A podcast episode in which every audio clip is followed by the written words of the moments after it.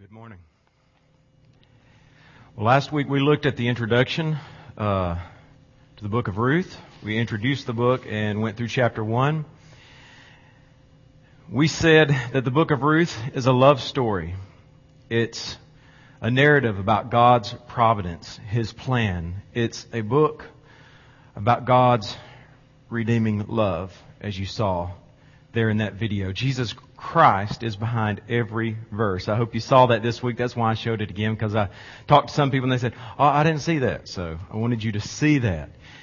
And just as it is on that video, so it is in every page of Ruth, every word. Jesus Christ is behind everything. It's not just a great story and there's a reason why it's in your Bible. And so I want us to see that as we study this great book. And I hope that you've had time this week to, to look at it, to read it through, and uh, hopefully uh, study some of it. We looked at the fact that God was bringing about a famine in Israel due to their disobedience. But rather than responding in repentance and surrender, Elimelech and his family moved to Moab. Which, in essence, symbolize their moving away from the Lord and His provision. We talked about the fact that Moab is a picture of sin and that sin always brings about death. Early in chapter 1, uh, we see that Elimelech and his sons, all three die in Moab. And following their deaths, we get a, a glimpse into how each wife copes with their grief. First and foremost, we focused on Naomi's grief. And we talked about the fact that she had a right theology in some respects. She had right thinking about, head knowledge about God and suffering, but it didn't provide comfort. We talked about the fact that some are softened to the gospel through suffering and others are hardened. Orpah's initial response was to go with Naomi. At that, at that moment in time, she had all the outward signs of being sincere in her commitment. But it, in essence, it wasn't borne out through long suffering, through long-term commitment. Because what did she do? She initially went back. She defected. She went to her own gods. Ruth, however, is the picture of a true believer. How do we know? Because even though Orpah did all the outward stuff, she she cried. She kissed Naomi. She wept. She didn't cling to her as Ruth did. Ruth clung to Naomi, and that's when she made her famous declaration in verses 16 and 17 of chapter 1. Do not urge me to leave you or to return from following you, for where you go, I will go, and where you lodge, I will lodge. Your people shall be my people, and your God my God. Where you die, I will die, and there will I be buried. May the Lord do so to me, and more also, if anything but death parts me from you. So what we see in chapter 1 through that is that true gospel conversion is lasting. True gospel conversion perseveres. Naomi returned home after realizing the death and destruction that Moab brings. At first, we saw her despair. We saw her hopeless outlook. She couldn't see anything but despair. She couldn't yet see what God was going to do in her situation. It was very dark in her wor- world at that moment. But she still ultimately went to Bethlehem. She and Ruth returned home. They arrived in Bethlehem at the barley harvest. And we saw the connection in Deuteronomy 24 with an alien's provision being met, being allowed into the covenant, and its connection with the barley harvest. And she's returning with Naomi at the time of the barley harvest. And this was a great time of celebration, a great time of reaping. And the reference to reaping in the scripture is very important, and it's characterized by joy. And it's different than any other point in the agri- agricultural season. All the sowing had been done. All the watering had been done. All the labor and toil, the caring and nurture for the harvest had all been done. It's time to reap. And this is a great time. It's a time of joy, as you'll see. A time to see the reward for all of the labor and toil in the field. It's also a place where the sojourner can find provision for their need. And Ruth comes into Bethlehem at exactly this time. Is that a coincidence? I don't think so. Now here in verse 1 of chapter 2, we get a brief look into God's plan for the future of Naomi and Ruth. Now they don't see it yet, but God is showing us at this point. Verse 1 of chapter 2. We see the dark clouds that have hovered above already moving out of the way. This is what it says. Now Naomi had a kinsman of her husband, a man of great wealth of the family of Elimelech, whose name was Boaz. Hey, that's encouraging. Because already from our point of view, the author lets us in on something. Very rare do we get to have a, you know, kind of a bird's eye view of what God is doing in someone's life, to look into the secret things of God. But here, we get to see it. They don't see it yet, but we, we get to see it. That's beautiful. And already we, we see, just like rays of sunshine breaking through the clouds, we get to see some hope here. This first verse is all about hope.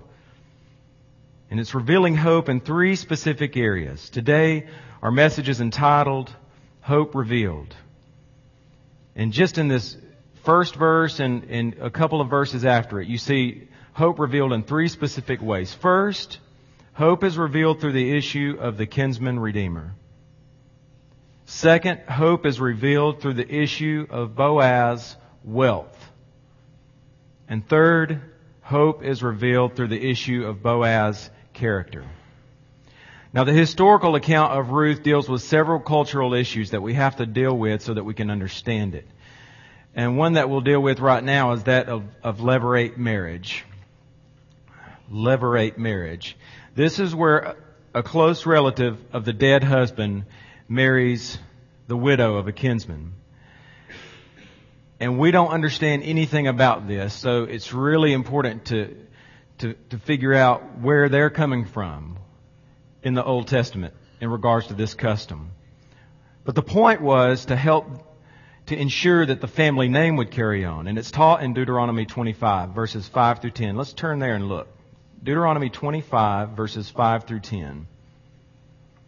We'll look at two passages that'll help us to have some sort of grid for what this is, levirate marriage. because in our culture this is kind of freaky. Deuteronomy 25 verses 5 through 10, it says this. When brothers live together and one of them dies and has no son, the wife of the deceased shall not be married outside the family to a strange man. Her husband's brother shall go into her and take her to himself as wife and perform the duty of a husband's brother to her. It shall be that the firstborn whom she bears shall assume the name of his dead brother, so that his name will not be blotted out from Israel. But if the man does not desire to take his brother's wife, then his brother's wife shall go up to the gate to the elders and say, My husband's brother refuses to establish a name for his brother in Israel. He is not willing to perform the duty of a husband's brother to me. Then the elders of his city shall summon him and speak to him. And if he persists and says, I do not desire to take her. Then his brother's wife shall come to him in the sight of the elders and pull his sandal off his foot and spit in his face. And she shall declare, Thus it is done to the man who does not build up his brother's house. In Israel his name shall be called the house of him whose sandal is removed. Now I bet you've never been called that on the playground. The house of him whose sandal is removed. Now look at Genesis 38 verses 7 through 10. Genesis 38, 7 through 10.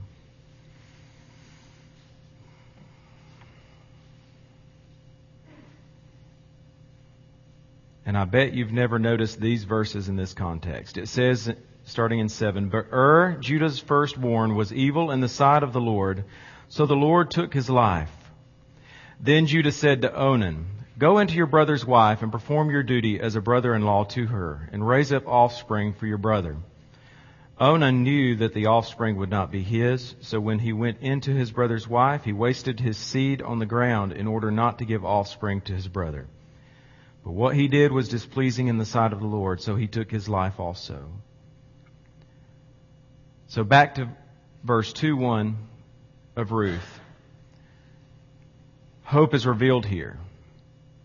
Because verse 1 makes it clear that Boaz is a kinsman.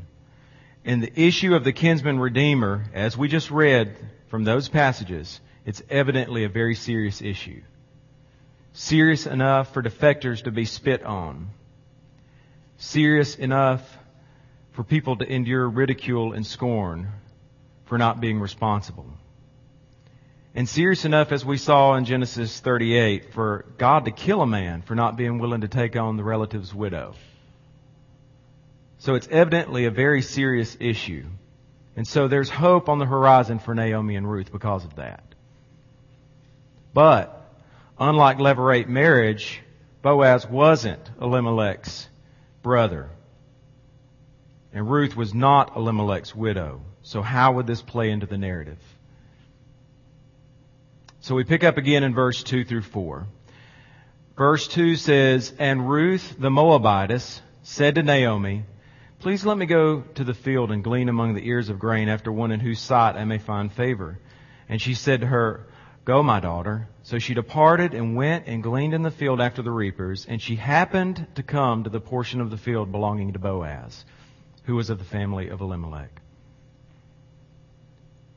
So Ruth asks Naomi if she can go glean in the field, and Naomi approves. And it says in the passage there that she happened to come to the portion of the field belonging to Boaz. I love that, don't you?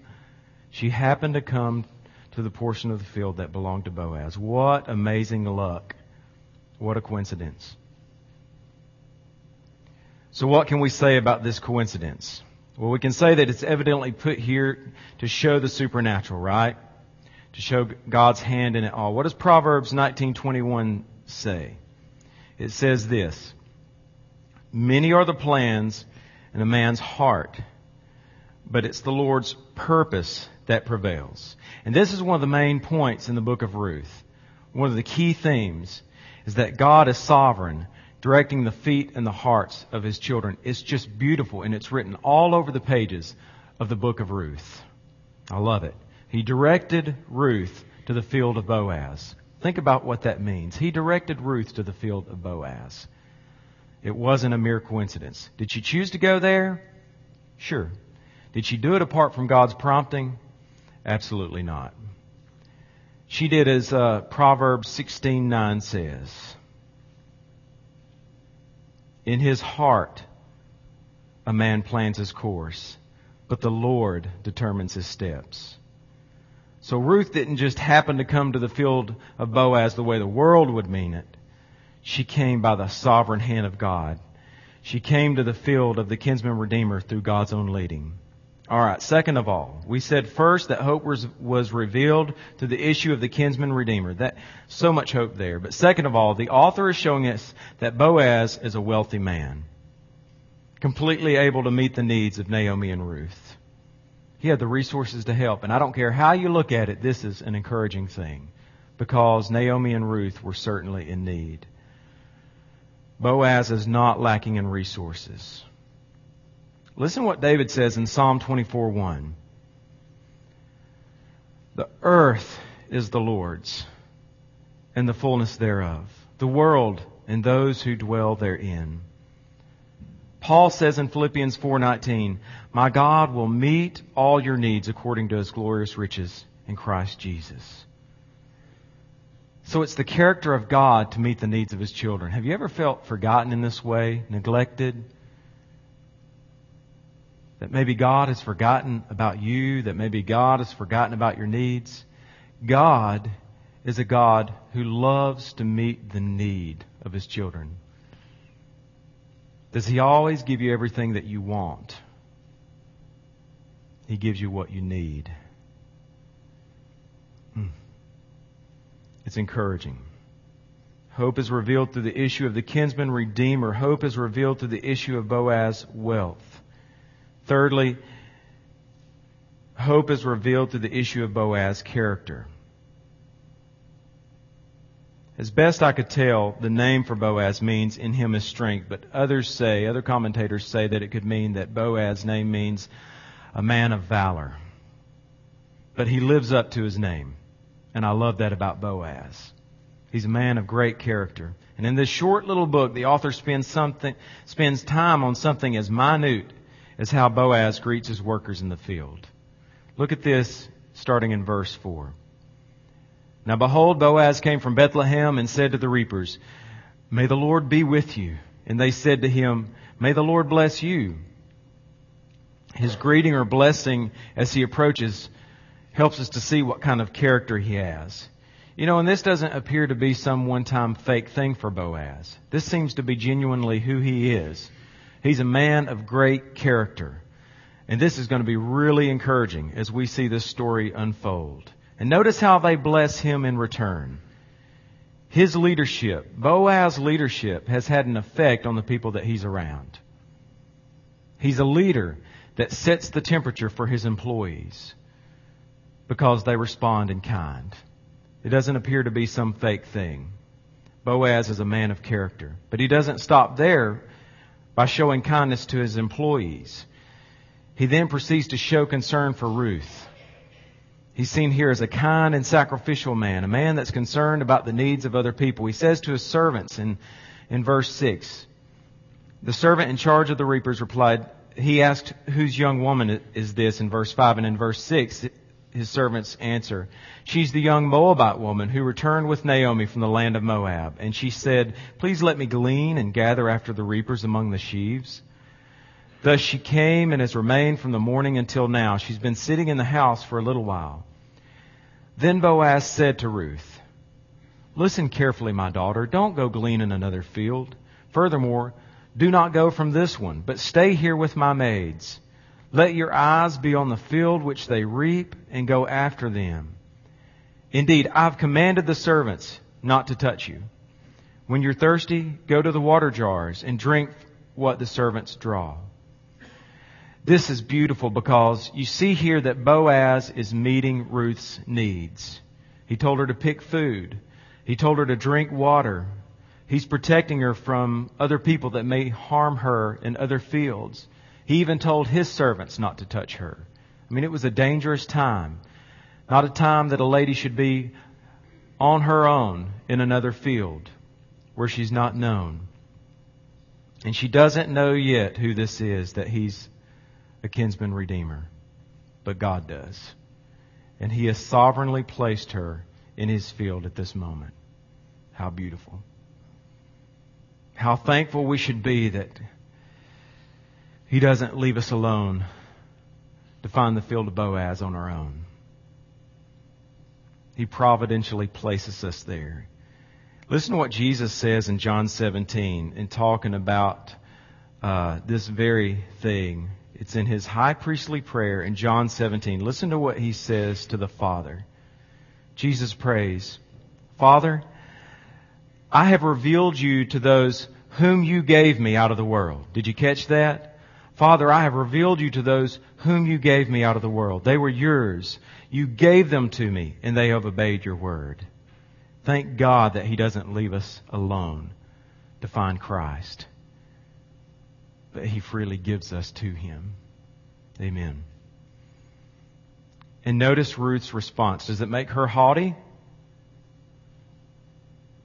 Look at verse 10. She's someone because she has experienced the mercy and grace of God. Look how she responds. Not in haughtiness. Look what she does in verse 10. She fell on her face, bowing to the ground, and said to him, Why have I found favor in your sight that you should take notice of me since I'm a foreigner? So she doesn't have an entitlement attitude like she deserves everything. She's not claiming her rights. She's humble, just in awe of his mercy. She realizes that all of this is undeserved. She says, I'm a foreigner. I'm an alien. Why are you treating me like this?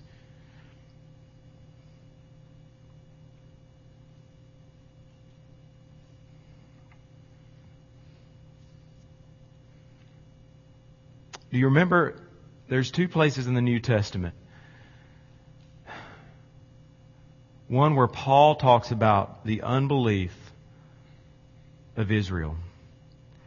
And then at another, the author of Hebrews talks about the unbelief of Israel. Do you remember what the primary thing was to show their unbelief? You remember the character trait that showed their unbelief?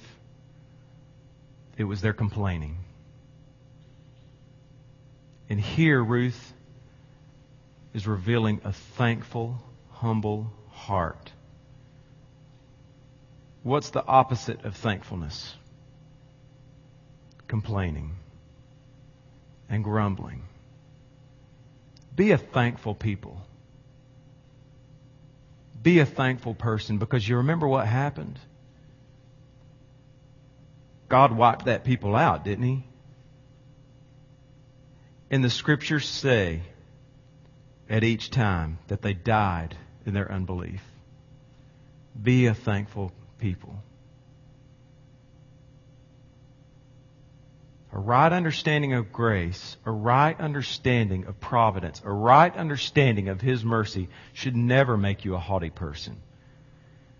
You should exude thankfulness and appreciation.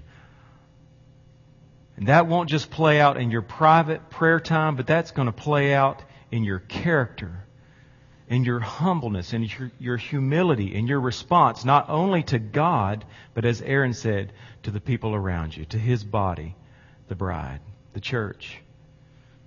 Be a thankful people. And then notice Boaz reply to her. Verse 11 says that Boaz replied to her, all that you have done for your mother-in-law after the death of your husband has fully been reported to me. And how you left your father and your mother and the land of your birth and came to a people that you did not previously know. May the Lord reward your work and your wages be full from the Lord, the God of Israel, under whose wings you have come to take refuge. Now this is where everything funnels through right here. Did you see it on the screen as you came in for the welcome? This is it right here. Because this is the gospel. This is the most important passage in chapter 2. It shows, it shows us a picture of the gospel like no other verse. Ruth, an alien and stranger to the covenant, is coming to take refuge in the Lord God, the God of Israel. Now, I wonder if some of you were uh, confused when you read it because you were asking this question. You thought to yourself, uh oh, what's the basis of Ruth's acceptance here? Did you think that when you read it? More specifically, is Ruth accepted on the basis of her works? Even more specifically, was Ruth accepted because of what she did for Naomi? Can you see as you read that how you might come to that? But I don't think that's the picture here. I don't think that's the picture that the author wants us to see. In fact, I think it's just the opposite. I think the picture here is that of a child who has taken refuge. A baby eagle who has hidden herself under her mother's wings. This is a picture of the gospel. This is the kind of care that God gives His children. Remember, this was the declaration when Jesus was so angry with Israel I mean, and, and you can hear the passion in his voice in Matthew, what was it, 23. I can just hear him shouting at the top of his voice. And what was the point of his anger? It was this right here. Listen. O Jerusalem, Jerusalem, the city that kills the prophets and stones those who were sent to it. Listen to this. How often would I have gathered your children together as hen, as a hen gathers her chicks under her wings? And you wouldn't. You wouldn't do it.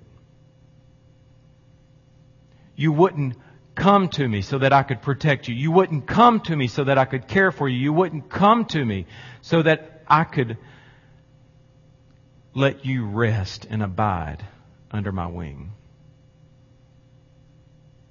And I wonder how many here today are working out your own salvation.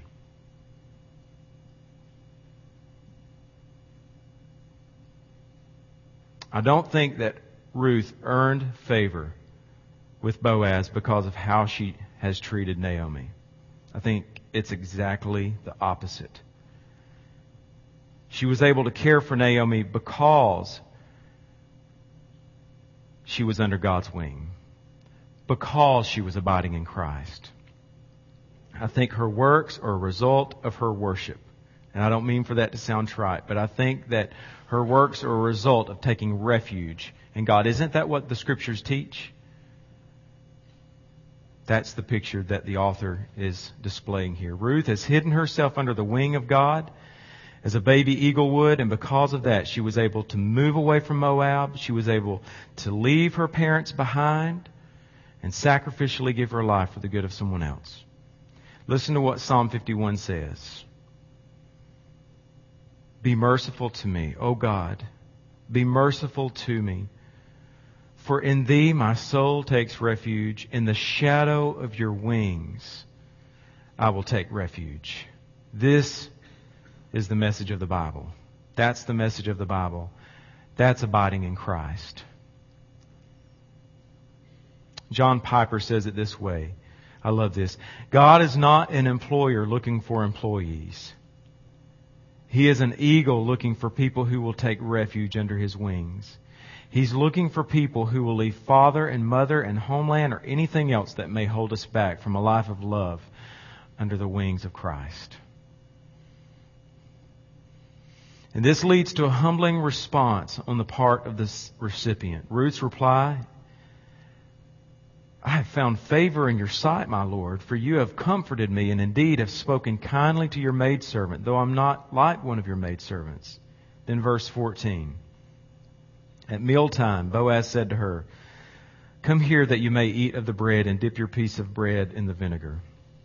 I love where this verse falls. Right after the last section, which it just exudes the gospel, we see Ruth communing with Boaz. I mean, right here in the book of Ruth, it's like we're seeing the Last Supper.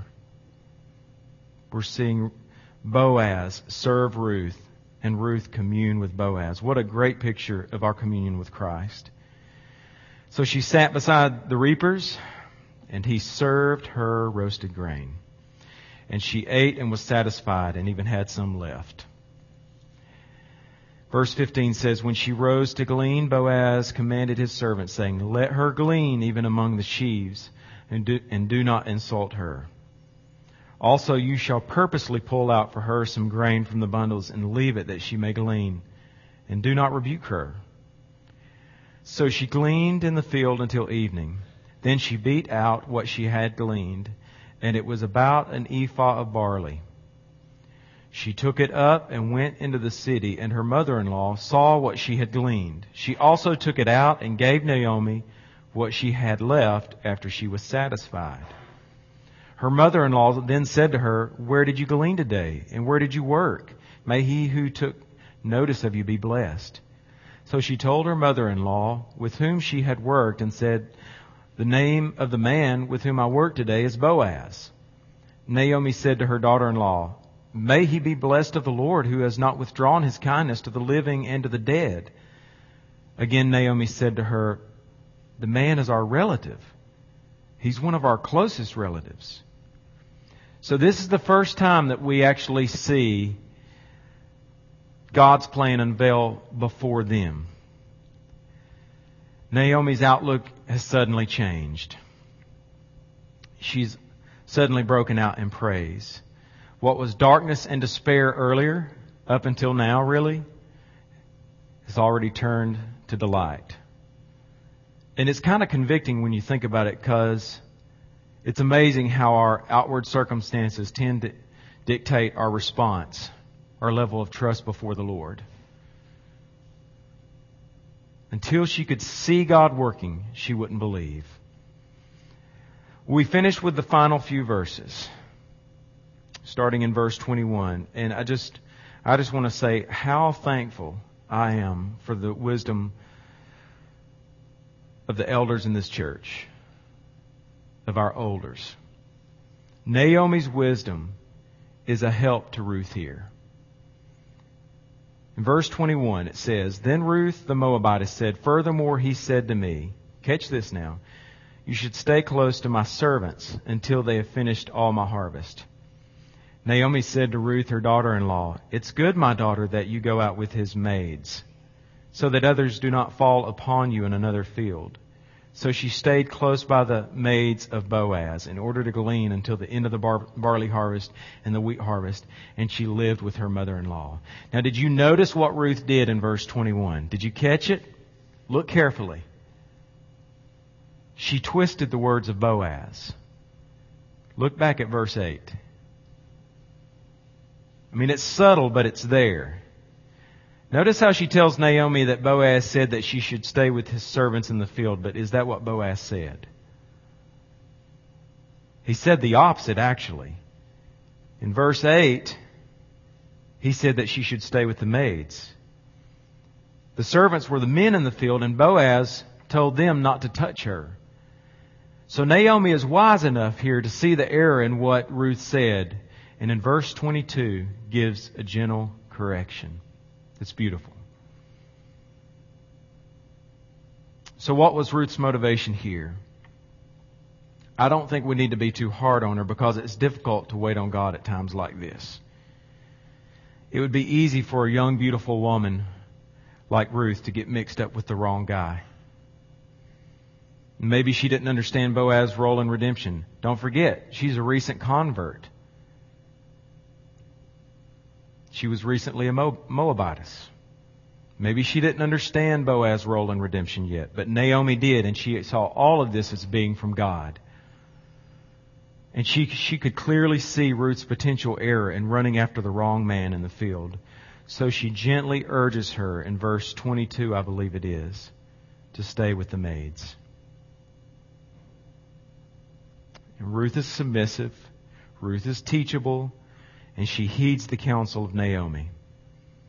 Verse 23 says that she stayed close by the maids of Boaz.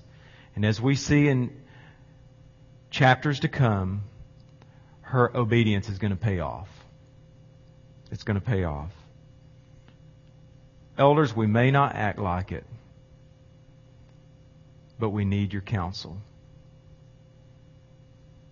I'm so thankful that we have elders in our midst. And I pray that you will take that responsibility seriously, not flippantly. How many times have you have you been sorry that you didn't counsel? Youngers, how many times have you been sorry that you didn't heed the counsel of your elders when it was given? So it's here in this last section that the narrative takes a dramatic turn. Naomi and Ruth now know that they have a kinsman redeemer. So how will they proceed? We'll see that next week in chapter 3. The question they have is will Boaz redeem them? Well, where do you find yourself today?